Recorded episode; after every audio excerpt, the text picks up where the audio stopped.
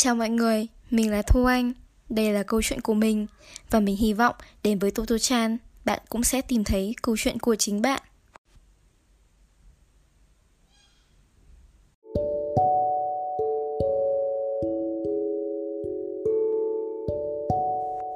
Thời gian đầu khi bắt đầu tranh biện, mình luôn yếu kém, luôn thua cuộc trong tất cả các trận đấu mình tham gia. Nhưng mình không ở đây để kể bạn nghe về một câu chuyện về tinh thần nghị lực, về ý chí quyết tâm phấn đấu vươn lên. Mình ở đây chỉ đơn giản là để chia sẻ cùng các bạn rằng thật ra thua cuộc không tệ đến thế và thất bại không đồng nghĩa với việc kết thúc. Đành rằng là một kẻ thua cuộc chắc chắn chẳng hề dễ chịu, nhất là khi ta đều có những cái tôi và lòng hiếu thắng của riêng ta. Nhưng có lẽ chấp nhận thất bại mới là thứ đáng trân trọng hơn cả, chứ không phải là đây nghiến lại những thất bại ấy và mãi đắm chìm trong cái bóng của thua cuộc. Thật lạ lùng và bất ngờ khi góc khuất của giáo dục đương thời lại đang cố gắng nhào nặn những đứa trẻ không bao giờ thua cuộc như đứa trẻ mình đồng ra sắt. Sách vở, đối thoại với đứa trẻ và dạy chúng không được vấp ngã, không được mắc sai lầm. Vậy sẽ ra sao nếu đứa trẻ chưa thể tự mình đứng dậy, nếu chúng không thể vượt qua gian nan và sỏi đá? Phải chăng chúng sẽ bị coi là những đứa trẻ thủy tinh yếu đuối hay một thế hệ thủy tinh yếu đuối? Họ đặt kỳ vọng và thôi thúc những đứa trẻ chập chững phải trở nên hoàn hảo trong một thế hệ mà ai nấy đều tôn vinh những gì hoàn hảo nhất. Và trong thế giới ấy, dường như sự thua cuộc, sự mắc sai lầm là một điều nhục nhã, là thứ mà ta chỉ nên dùng để tự kiềm điểm và dần vặt chính mình. Vậy thì việc xây dựng hình tượng đứa trẻ hoàn hảo sẽ dẫn đến những tác động tiêu cực như thế nào? Trước hết, nói về tác động đối với chính thế hệ con trẻ. Khi mà tâm hồn đã bị mài mòn trong áp lực và luôn luôn phải sống trong dằn vặt với thứ áp lực được gọi là bất bại, không thua cuộc và luôn hoàn hảo. Chúng sẽ luôn có xu hướng tiêu cực hóa những vấn đề, những sai lầm hay thất bại mà chúng gặp phải ngay từ chính những cái hành động nhỏ nhặt như làm sai một bài toán hay thua cuộc trong một cuộc thi, dần dần khi chúng bắt đầu tự tiêu cực hóa sai lầm của mình, tự coi sự thất bại ấy là một nỗi ô nhục và chìm sâu trong áp lực và kỳ vọng khi không thể thoát khỏi cái bóng của thất bại. Những xu hướng nhận thức ấy sẽ khiến chúng luôn chối bỏ bản thân, thậm chí là chạy theo cái bóng của một hình mẫu không hề phù hợp hơn hết, chúng đâm đầu vào những thứ tư duy được sách vở đề cao một cách thiếu hiểu biết, thay vì cố đi tìm hiểu bản thân, xem mình thật sự thích gì, mình thật sự muốn gì, hay mình nổi trội ở lĩnh vực nào. Xu hướng tiêu cực hóa ấy dần dần sẽ không còn chỉ là một xu hướng của riêng cá nhân ai, mà sẽ trở thành xu hướng của toàn bộ một thế hệ. Việc khiến trẻ chìm sâu trong lối giáo dục thụ động như vậy chẳng khác nào đang dồn những thế hệ tương lai vào một con đường ngõ cụt khi mà đến tận những thế hệ sau này nữa chúng vẫn phải chịu áp lực từ hình tượng hoàn hảo và bị coi là một thế hệ thủy tinh Điều này đang làm mài mòn đi sức sáng tạo, khả năng chủ động và là một gánh nặng khổng lồ dồn những đứa trẻ bị coi là thủy tinh vào bước đường cùng. Tác động thứ hai mà hình mẫu đứa trẻ hoàn hảo này mang đến đó chính là tấm gương phản chiếu của một nền giáo dục suy thoái và nghèo nàn. Khi mà giáo dục vốn lấy cái mục tiêu và phương châm hàng đầu là tối ưu hóa và phát huy nhân tài, giờ đây lại không thể bảo vệ nhân tài trong chính quốc gia của mình.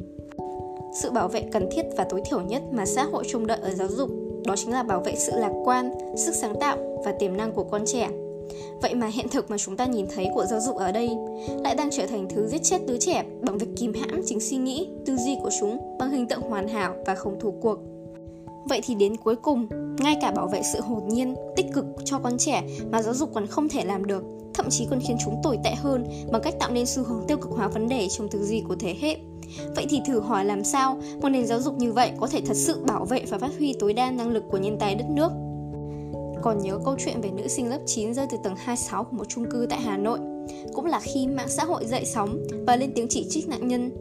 Mạng xã hội vô tình trở thành phương tiện để họ thực thi công lý buông ra những lời phê phán, chê trách thay vì cảm thông và nhìn nhận lại thực trạng hiện tại.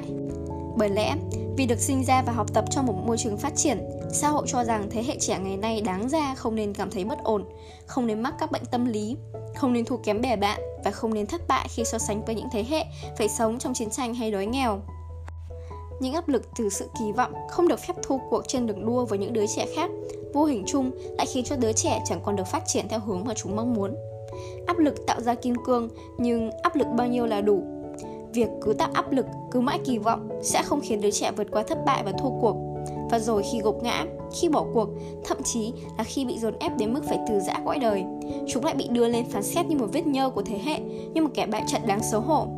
Thử hỏi, nếu cứ tiếp tục giáo dục như vậy, đến khi nào thế hệ trẻ mới được phát triển hết những giá trị tiềm ẩn để tiếp tục tiếp bước đi trên chặng đường tương lai?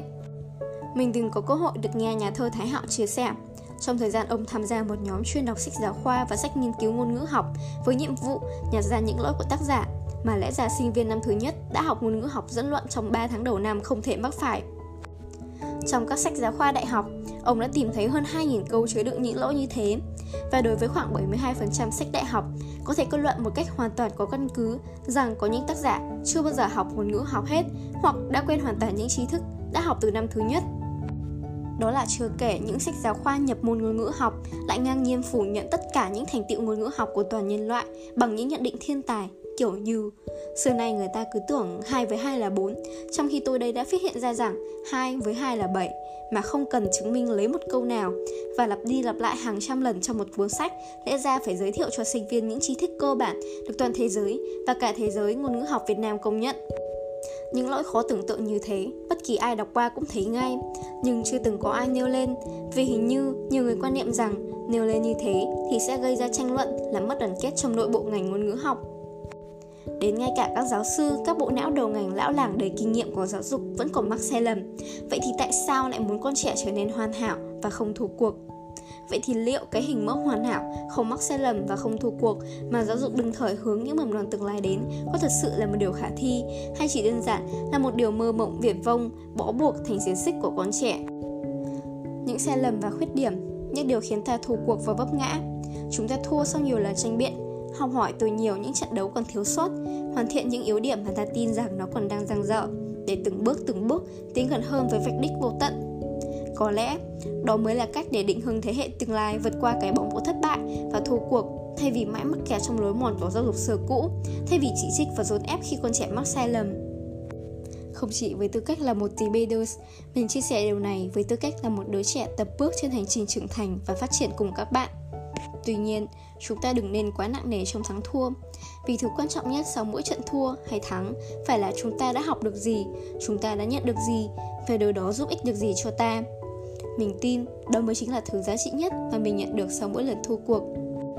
Cảm ơn tất cả mọi người đã lắng nghe tập podcast ngày hôm nay. Xin chào và hẹn gặp lại các bạn trong tập podcast tiếp theo của Tô Tô Tràn đi đi bết.